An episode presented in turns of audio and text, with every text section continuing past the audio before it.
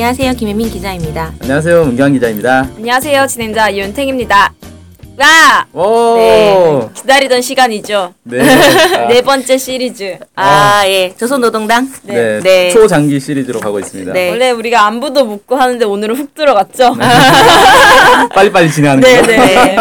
LTE 시대니까요. 네. 예. 그러면 네 번째 시리즈 누, 누구? 아, 네. 네. 제가 좀 하는 걸로 하고, 그, 조선노동당의 합당의 역사나 이런 걸 좀 지난 시간에 소개를 좀 해드렸는데, 이제 이번에는 조선노동당의 운영 원칙에 대해서 좀 소개를 하면서 전반 체계나 이렇게 실제 어떻게 운영되고 있는지를 좀 소개해 드리려고 합니다. 네. 네. 그래서 이제 그 조선노동당 제7차 당대회가 열리는데 사실 이 당대회라는 게 어떤 의미를 가지고 어떤 지위가 있고 이런 거를 아는 분들도 많이 계시겠지만 사실 와닿지 않는 분들도 많이 계실 것 같아요. 네. 네, 그렇지 않나요? 네. 당 대회면 일단 이름에서 아 최고 최대 행사다 뭐 이렇게 느껴지는데 아, 그래요? 잘 모르는 친구들은 그냥 매번 하는 네. 대회인가 보다 네. 이렇게 느낄 작년에도 수도 있을 하고. 재작년에도 하고 네. 제 7차니까 이제 그러면 7년 된 건가 조선노동당이 아. 뭐 이렇게 볼 수도 있죠. 네. 근데 조선노동당 70년 됐잖아요. 네, 70년. 네, 작년에 70주년이었죠. 네, 그래서 이 정도 되어 있기 때문에 지금까지 여섯 차례밖에 열리지 않은 거잖아요. 음. 10년에 한 번 꼴이네. 네, 네, 거의 10년에 한 번 꼴인데 좀 나중에 다음에 설명하겠지만 초기에 자주 열렸습니다. 음. 초기에 자주 열리고 그 이후에는 되게 띄엄띄엄 열렸어요. 네, 그래서 사실상 10년에 한 번이 아니고 6차 대회 이후로 거의 30년 만에 네, 30년 네. 넘게 지금 이번에 36년 만에 한다고 네네네. 그러죠. 그렇게 해서 열리는 것입니다. 네. 그래서 이 당대회 이런 게 뭐 어떤 의미가 있는지 체계와 원칙, 뭐 방향, 뭐 어떤 방향으로 운영되고 있는지를 좀 살펴보도록 하겠어요. 네. 네. 그래서 어 일단은 그 조선노동당이 운영 원칙, 기본 운영 원칙이 있는데요. 이게 민주집중제라고 되어 있습니다. 음. 민주집중제라고 들어보셨나요? 저는 처음 들어봤어요. 네. 이게 이제 그 마르크스나 엥겔스에 의해서 처음 제시된 개념입니다. 그래서 민주주의 중앙 집권제가 이제 정식 명칭이고요. 이걸 한국에서 줄여서 민주집중제라고 부르고 있습니다. 음. 네. 그래서 민주집중제는 철학사전에 좀 따르면은 민주주의 원칙을 살리면서 조직을 단단하게 하고 통일된 방침이나 실행을 보증하는 제도라고 되어 있어요. 음. 네. 그래서 또 민주집중제의 원칙은 일단 상부기관과 하부기관 및 각 구성원 사이에 이제 관계를 긴밀히 하면서 활발하게 의견을 막 교환하고 토론하는데 기본은 소수가 다수를 따른다는 민주주의 원칙을 바탕으로 해서 만약에 결정된 사항이나 토론 결정 토론된 사항이 있으면은 그 결과를 일사불란하게 실천하는 것을 의미하고 있습니다. 근데 이거는 그냥 당연한 거 아닌가? 네. 원래 다 이렇게 하지 않아요? 네, 당연한데 이제 뭐 이런 게 있을 수 있죠. 그 이런 이런 활동을 하다 보면은 의견들이 다를 수 있잖아요. 네. 그러면은 어쨌든 결정된 사항이 있는데 그게 제 개인의 의견과 다를 수 있잖아요. 네. 네. 그러면은 저희 조직에 뭐 저희 뭐 예를 들어 하나의 파에 뭐 의견이 다를 수 있는데 그렇다 하더라도 다 같이 결정된 사안이면은 그걸 따라야 된다. 뭐 이런 방향인 거죠. 음. 집중제니까. 네. 뭐 여기는 마음에 안 든다고 나가고 이럴 수는 어, 없겠네요. 그치. 마음에 그래서- 나갈 수는 있겠죠. 당이 당은 원래 가입하는 거니까. 네. 음. 어, 싫으면 탈퇴하면 되죠. 네. 회사는 못 시키고 탈퇴. 음. 그래서 이제 이게 왜 민주주의가 중요하긴 한데 집중제가 왜 필요하냐면 아니면은 전혀 운영될 수가 없기 때문에 음, 그렇죠. 일도 진전할 수가 없기 때문에 네. 이 민주 집중제가 기본에 이제 마르크스 엥겔스에서 뭔가 조직 운영에서 이렇게 해야 된다 이런 게 처음 제시가 됐고 그다음에 레 그러니까 레닌이 이제 레닌인 시대에 들어와서 소련에서 이렇게 민주 집중제가 실제 구현이 되고 음. 이렇게 되어 왔습니다. 아, 그럼 이제 보통 일반 사회주의 정당들은 다 민주집중제를 한다 이렇게 볼 수 있겠네요. 네, 이게 뭐 기사에는 나와 있지 않지만 한국의 이제 일부 정당들에서 민주 집중제를 채택해서 운영을 하고 뭐 이렇게 해왔던 것 같아요. 음. 근데 이- 저는 이상한 게 이거 다, 아주 당연한 민주주의 어, 원리 어. 아닌가? 민주주의 사회에서는 원래 다수결로 결정을 하면 그 결정을 다 따라야 되는 거잖아요. 네, 소스 여기 묵살하진 않지만 어쨌든 결정이 나요. 뭐 사업을 하든 하는 거니까. 음. 네, 그렇죠. 어떻게 보면 당연한 그냥 민주주의의 기본 원리랑 뭐 큰 차이가 없어 보인다 뭐 이렇게 네. 보여지네요. 근데 소수는 계속 기분이 나쁘겠죠. 기분 나빠도 너 민주집중제 동의했으면 계속 가야 돼. 뭐 이런 거라고 보겠습니다. 네. 네. 근데 이제 조선노동당도 이런 민주집중제 시스템이어서 규약이 있는데 이제 이 규약은 통일부 그 북한 정보센터에 올라와 있어요. 네. 근데 이게 2010년도 판이거든요. 그래서 2012년도에 또 한 번 새 규약 규정을 규약을 개정했었는데 사실 그거는 한국에 아직 공개돼 있지 않아서 어. 통일부에서 인- 뽑아서 볼 수 있는 건 2010년도 판입니다. 아 그러면 당 규약이 비밀인가? 대외비로 있나 보네요. 북에서 아직 비밀로- 공개를 안 했으니까 통일부가 못 구한 거겠죠? 아니 이제 서문은 공개했어요. 아, 서문은 서문은? 많이 수정이 돼서 음. 근데 그, 그 밑에 있는 거는 많이 수정이 안 돼서 공개를 안 한 것 같은 느낌인데 음. 2012년도에 음. 네. 그래서 뭐 굳이 그렇게 지면을 할애하고 싶진 않으니까 그렇게 쓰지 않았을까 뭐 노동신문이나 이런 데서 음. 네 그렇게 보는 것 같고요 아뭐 확실하진 않습니다 네. 네 그래서 이제 이 2010년도판 조선노동당 규약의 제 11조에 따르면은 조선노동당이 민주주의 중앙집권제의 원칙에 따라 운영된다고 명시가 되어 있어요. 네. 네. 그래서 구체적인 내용은 일단은 각 급의 당의 이제 기관들이 민주적으로 선출이 돼야 된다. 그런 지도 기관들이 이게 있고 민주 선출된 기관들은 자기를 선출해 준 조직들 있잖아요. 네. 이를테면은 어 당 대회에서 당 중앙위원회를 선출한단 말이에요. 네. 그러면은 당 중앙위원회가 자기를 선출해 준 조직인 거잖아요. 당 네. 중앙위원회 입장에서는 그럼 네. 거기에 자기 사업을 정기적으로 보고를 해야 된다라고 명시가 되어 있습니다. 음, 당 대표자 회에 보고를 해야 된다. 네, 네. 뭐 이를테면 그렇게 돼 있는 거고 어 그다음에 소수가 다수를 복종해야 되기 때문에 모든 당 조직은 당의 노선과 정책이 결정된 거잖아요 다 같이 네. 그거를 무조건 옹호하고 관철해야 되고 그다음에 모든 당 조직들은 당 중앙위원회를 본인들이 뽑았잖아요 네. 그러니까 거기에 다 복종을 하고 해야 한다 명시를 돼서 이제 중앙 집중 체계를 강하게 좀 지향하고 있습니다. 음. 네. 그래서 결국은 함께 결정된 사항이나 함께 세운 상급 조직의 결정에 절대적으로 어쨌든 잘 복종을 하는 체계를 딱 세운 거죠. 음. 네. 기본은 그게 그렇게 돼 있습니다. 네. 네.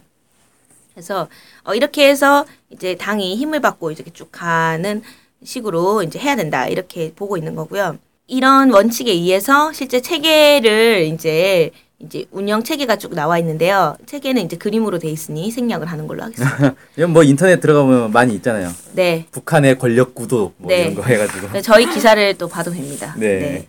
그래서 이렇게 돼 있고요. 음, 어쨌든 이 체계를 좀 더 설명을 좀 해드리고 싶은데 해드리면은 일단은 당 대회가 있고 당 대표자회부터 해서 쭉 설명을 드리면 좋을 것 같아요. 네. 일단은 최고 의사결정 기구가 당 대회입니다. 네, 뭐 우리 당 대회라고 하면은 뭐 이런 건가요? 음, 어, 우리나라의 뭐 정당이 어떤 정당들이 있죠? 새누리당, 새누리당. 더민주당, 네. 전당대회 같은. 네, 전당대회군요. 아 전당대회. 그럼 전당대회 혹시 가보신 분 계시나요? 당원이어야 가지. 네. 전당대회는 그럼 누가 참가할까요? 보통? 당원들이 네. 참가하겠죠. 근데 당원 전체가 다 우리나라는 그래도 가능할 것 같은데 여기는 몇만 명 아니에요? 당원? 몇십만 명, 몇백만 명 몇백만 명? 아니 근데 우리나라도 당원이 보통 작은 당들도 뭐 몇만 명씩 되는데 큰 당들은 훨씬 많을 거고 이 사람들 예를 들어 과반 출석해야 전당대회가 성립한다 그래 버리면 이건 어, 답이 공간이 안 나오죠. 시청광장에서 예, 뭐 시청광장에도 안 될 것 같아. 그래서 안 모입니다. 이렇게 다 당원들이. 아. 전당대회를 해도 다 모이는 것 같지가 않아요. 예, 뭐 그래서- 다른 체계가 있겠죠. 네, 지역에 있는 대의원들이라든가 어, 지위를 가진 사람들이 싹 모이는 것 같아요. 음, 그래서 그 북한 같은 경우도 당 대회가 다 모이는 게 아니에요, 당원들이. 음, 그래서 당 그 지역에서 대표하는 사람들만 모이는 시스템인 것 같아요. 어, 네. 근데 이제 이거 외에 또 당 대표자회가 있단 말이에요. 그러면 당 대회와 당 대표자회가 뭐 어떤 차이지? 조금 이해가 안 될 수 있는데 당 대회는 더 큰 규모인 것 같아요. 당 대표자회보다는 음, 더 많은 이제 대표자들이 참가하는 시스템이 있고 훨씬 규모가 큰 것 같고요. 당 대표자회는 그보다 좀 적은 규모로 진행이 되는 걸로 알고 있습니다. 더 이제 대 지역 사는 대표까지 다 올라오는 게 당대회라는 거죠. 네네네.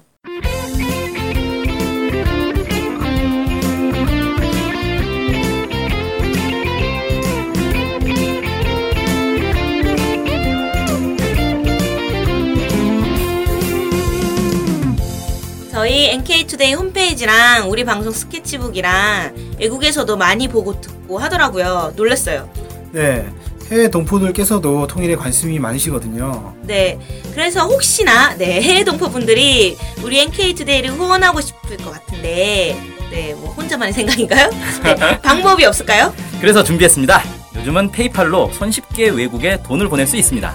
아, 페이팔 그런 게 있습니까? 어떻게 하면 되는 거죠? 네, NK투데이 홈페이지에 오시면 배너가 있습니다. 아니면 페이팔 홈페이지에서 저희 이메일 주소 nktoday21 골뱅이 gmail.com으로 보내시면 됩니다. 와, 이렇게 간단하고 좋은 방법이 있군요. 아무튼 해외 동포 여러분들의 많은 후원 부탁드립니다.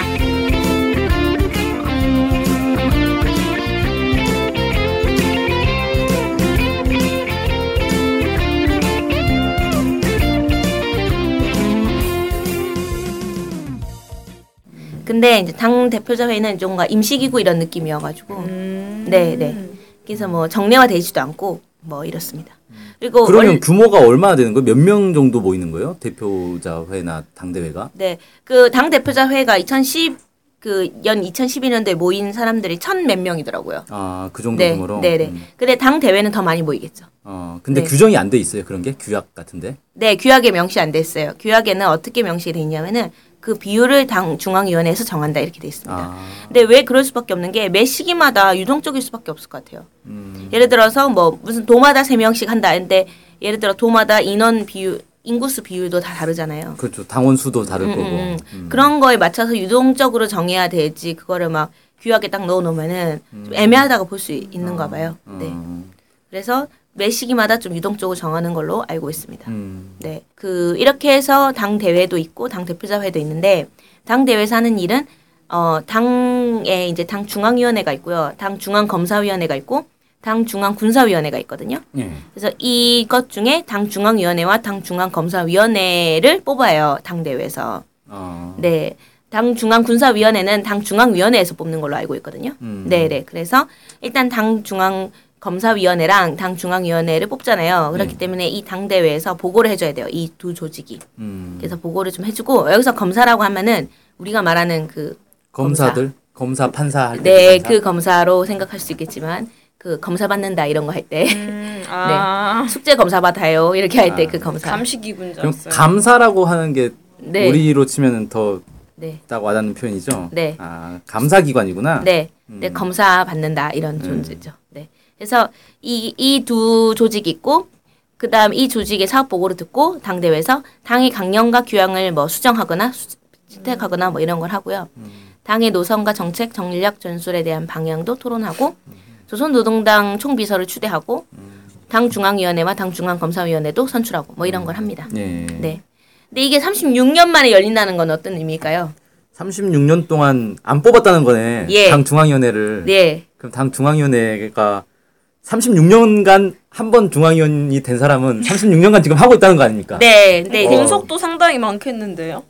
네, 그래서 사람들이 그 당 중앙위원회 활동하다가 이제 뭐 몸이 안 좋아질 수도 있고 음, 돌아가실 수도 있고. 그렇죠. 다른 네. 일로 바뀌었을 수도 네, 있고. 그렇게 해서 인원이 확 줄었습니다. 30년 아. 동안. 그러면 안 뽑았으니까 계속 네. 있는 사람 중에서 네. 나간 사람들만 점점 줄어드는. 예, 그래서 어. 60명 정도. 원래는 이제 지금 한 100명 정도였던 것 같은데. 음, 어, 그래서 60명 정도였다고 합니다. 예. 네. 근데 이제 이 2000, 그 2010년도라 2012년도에 이제 당 대표자 회를 열거든요. 예. 근데 여기서도 사실은 당 중앙위원회를 뽑을 수 있어요. 음, 근데 이제 그 전엔 그 80년도에 제6차 당대회를 열고 제7차 당대회가 열리기 전까지 당 대표자 회는 2010년, 2012년 이렇게 있었단 말이에요. 네. 80년도부터 2010년까지 당 대회나 당 대표자회가 없었다는 거죠. 음. 그래서 엄밀히 말하면 30년 동안 당 중앙위원회 하, 그 위원이 30년 동안 한 겁니다. 어. 제가 보기엔 그렇게 보입니다. 와. 네. 그래서 60명 정도로 남아 있었는데 2010년도에 더 뽑았고 막 수정하고 뭐 음. 보완해가지고 124명으로 또 확대하고 어. 이렇게 했습니다. 그랬구나. 네. 근데 어쨌든 이렇게 됐고요. 당 대회는 원래는 5년에 한 번씩 개최된다 이게 규약에 있었는데 그걸 뺐대요. 음. 그래서 빼고 어쨌든 요구가 있을 때마다 하는 것 같아요. 음. 어쨌든 뭐 당 대회가 열렸어야 되는데 뭔가 어 그 전에 결정된 사안이 계속 유효했기 때문에 뭐 그렇게 음. 된 거다. 뭐 이렇게 보는 사람도 있고 뭐 새로운 게 없었기 때문에 이렇게 얘기하는 사람도 있고 음. 대내외 환경이 좀 좋아야 이게 가능한데 왜냐하면은 제 6차 대- 대회 때 사회주의 진영의 118개국의 대표자들이 참가했거든요. 음. 오. 네. 그러니까 이게 막 대내 행사가 아니고 막 외부서도 한 100명, 100개국이 막 같이 와서 하고 막 이런 거예요. 음. 그럼 이번에도 엄청 올 거란 말이죠. 그렇게 되려면 이제 분위기가 분단 국가니까 막 전쟁 이기고 하면은 사회주의 국가들이 오겠나요? 음. 나 저라도 안 갑니다. 야, 무서우니까. 근데 사회주의 진영에 네. 118개국이나 있어요? 그때 있었나 전 보죠, 세계에. 80년도에. 그래요? 어, 네. 엄청 많네. 신기하네. 네. 이걸 주장한 사람이 진희관 인제대 통일학부 교수거든요. 네. 그래서 만약 이게 틀렸으면 이분한테 직접 문의하시죠. 네. 어, 왠지 이렇게 책임 책임 떠넘기기. 아, 뭐 어쩔 수 없는 것 같아요. 이분이 써놔가지고 교수인데 그쵸? 교수님이니까 잘 알겠죠. 네. 네. 그래서 뭐 이렇게 그 분위기가 돼야 되는데 이거에 대해서 또 우리 문경환 기자님께서 또 글을 또 나름의 분석을 하셨던데. 아, 네. 그건 이제 주로 이렇게 얘기하는 거죠. 당대회를 하고 당 대표자회를 할 수 있는데 네. 사실 거- 권한이 거의 비슷해요. 그러니까 네. 당 대회에서 해야 되는 걸 당 대표자회에서도 다 할 수 있거든요. 네. 그러니까 2010년하고 2012년에 당 대표자회를 했기 때문에 사실 굳이 당 대회를 안 해도 된다는 거예요. 네. 그런데도 굳이 당 대회를 하는 이유는 이 어떤 정치적 모양새를 놓고 볼때 네. 6차 당 대회를 해서 결정한 사항들을 네. 다시 7차 당 대회에서 보고하고 평가하는 게 맞다는 거죠. 음. 당 대표자회에서 해도 되긴 하지만 네. 이왕이면 네. 같은 급으로 그렇죠. 네. 같은 급을 맞춰주는 게 맞다. 근데 6차 당대회의 어떤 목표, 계획 이런 게 있었는데 이걸 7차 당대회에서 보고할 때 잘 됐다라고 보고를 해야 될 거 아니에요. 네. 음. 목표 세웠는데 아 못했습니다. 그냥 대충 퉁치고 넘어갑시다. 이럴 수는 없는 거잖아요. 네. 음, 그래서 목표가 이 36년 동안 이 목표를 충분히 달성했다고 평가가 안 되니까 어, 못하고 있었던 거 아니냐. 그러다가 네. 이번에 어, 이제 어, 충분히 성과적으로 달성했다라고 보고를 할 수 있게 되니까 네. 이제 한 게 아닌가. 뭐 음. 이렇게 이제 보는 거죠. 네. 어쨌든 뭐 그런 여, 여러 전문가들의 분석이 있습니다. 그래서 이제 그런 여러 전문가들의 분석에 의거해서 좀 36년간 당대가 열리지 않은 이유를 좀 추측해 볼 수는 있을 것 같고요. 어, 그러면은 이제 어쨌든 당 대표자 회라는 거 2010년도에 12년도에 연 거예요. 그 이유는 주된 것이 일단은 그 김정은 제1위원장 그 체계로 전환하기 위한 거라고 볼 수 있겠습니다. 음. 어쨌든 당 중앙위원회, 당 중앙검사위원회 선출도 있는데 노, 조선노동당 총비서였던 김정일 국방위원장이 어쨌든 서거도 하고 막 했잖아요. 네. 네, 그러면서 이런 과정들, 이런 과정들 때문에 그 새롭게 선출하기 위해서 2010년도, 2012년도에 이제 당 대표자회가 열렸습니다. 네. 네, 그렇게 파악이 됩니다. 제가 조금 여기 당원이라고 하면은 뭔가 성과를 이야기하는데 직접 막 듣거나 뭔가 조금 더 큰 데에서 해야지 더 확 와닿을 것 같아요. 아까 문경 기자님 음. 말씀해주신 것처럼 음. 그냥 막 아 당대표자에서 그랬는데 뭐 잘 됐대요 하면 아 그렇구나 이제 감동이 좀 덜할 것 같은 느낌. 네. 그래서 2010년도, 2012년도에 3차, 4차 당 대표자회가 열렸는데요.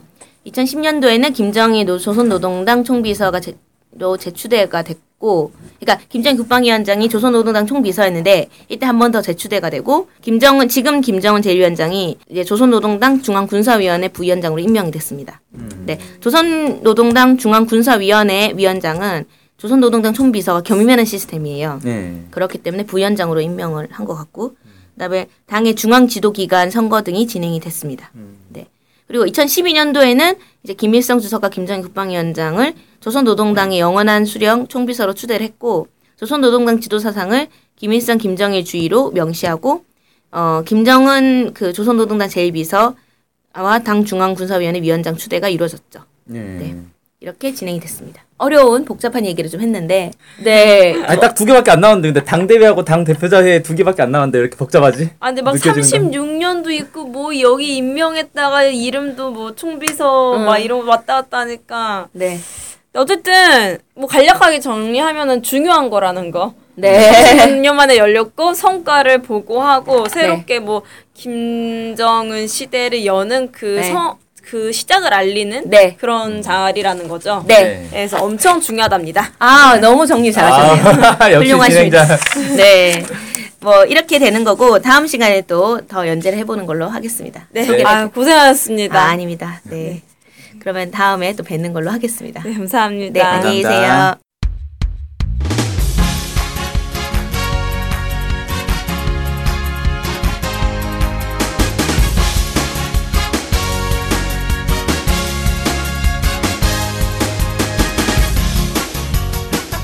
많이 들으시나요? 그럼요. 구독하는 방송만 10개 정도 됩니다. 와. 와. 근데 그 중에 북한 소식을 전문적으로 하는 방송이 몇 개나 되나요? 찾아보니 딱 하나밖에 없었습니다. 바로 NK투데이 공식 팟캐스트 스케치북이죠. 어, 어쨌든 통일을 좀 하려면 그 상대방이 북한을 정확히 알아야 되잖아요. 근데 그런 팟캐스트가 하나밖에 없다니 정말 안타깝네요. 그래서 스케치북을 꼭 들어야 하는 겁니다. 네. 통일을 꿈꾸는 국내 유일 북한 소식 전문 팟캐스트 스케치북 많은 청취 부탁드리겠습니다.